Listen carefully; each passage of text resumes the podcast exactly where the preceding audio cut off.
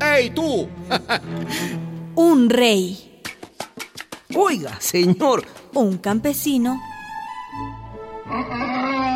y un burro.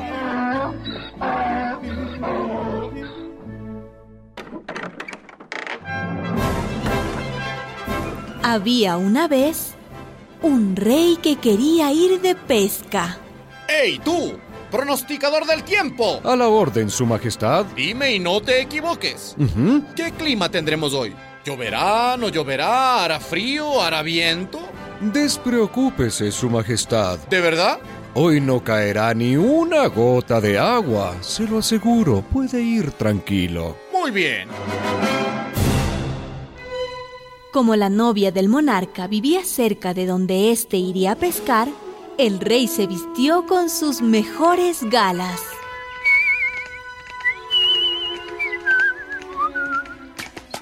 Ya en camino, se encontró con un campesino montado en su burro, quien al ver al rey le dijo, hey, señor, ¿Sí? es mejor que vuelva. Vea que va a llover, pero muchísimo.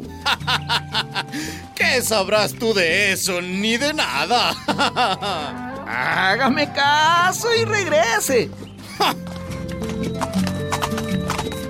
desde luego, el rey siguió su camino pensando. Ah, Tengo un especialista muy bien pagado que me ha dicho todo lo contrario. Así que mejor sigo adelante. Y así lo hizo. Y por supuesto... Llovió torrencialmente. ¡Maldita sea! ¡Pronosticador del tiempo! ¡Oh! Mira, mira, el rey empapado. El rey se empapó. Y la novia se rió de él al verlo en ese estado. Furioso volvió a palacio y despidió al pronosticador del tiempo. Pero, Su Majestad, eh, lo que pasa es que... ¡Fuera de aquí! ¡Fuera de aquí, charlatán! ¡Fuera! El rey mandó llamar al campesino y le ofreció el puesto con muy buena paga. Pero este le dijo, Ay, señor, yo no entiendo nada de eso. ¿Y cómo supiste que iba a caer ese diluvio? Oiga, señor, si las orejas de mi burro están caídas, quiere decir que lloverá. ¿Qué? No vaya. ¿En serio? entonces el rey contrató al burro.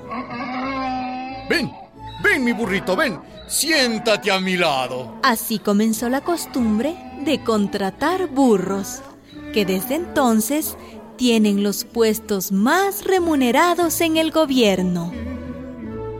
Una producción de radialistas.net.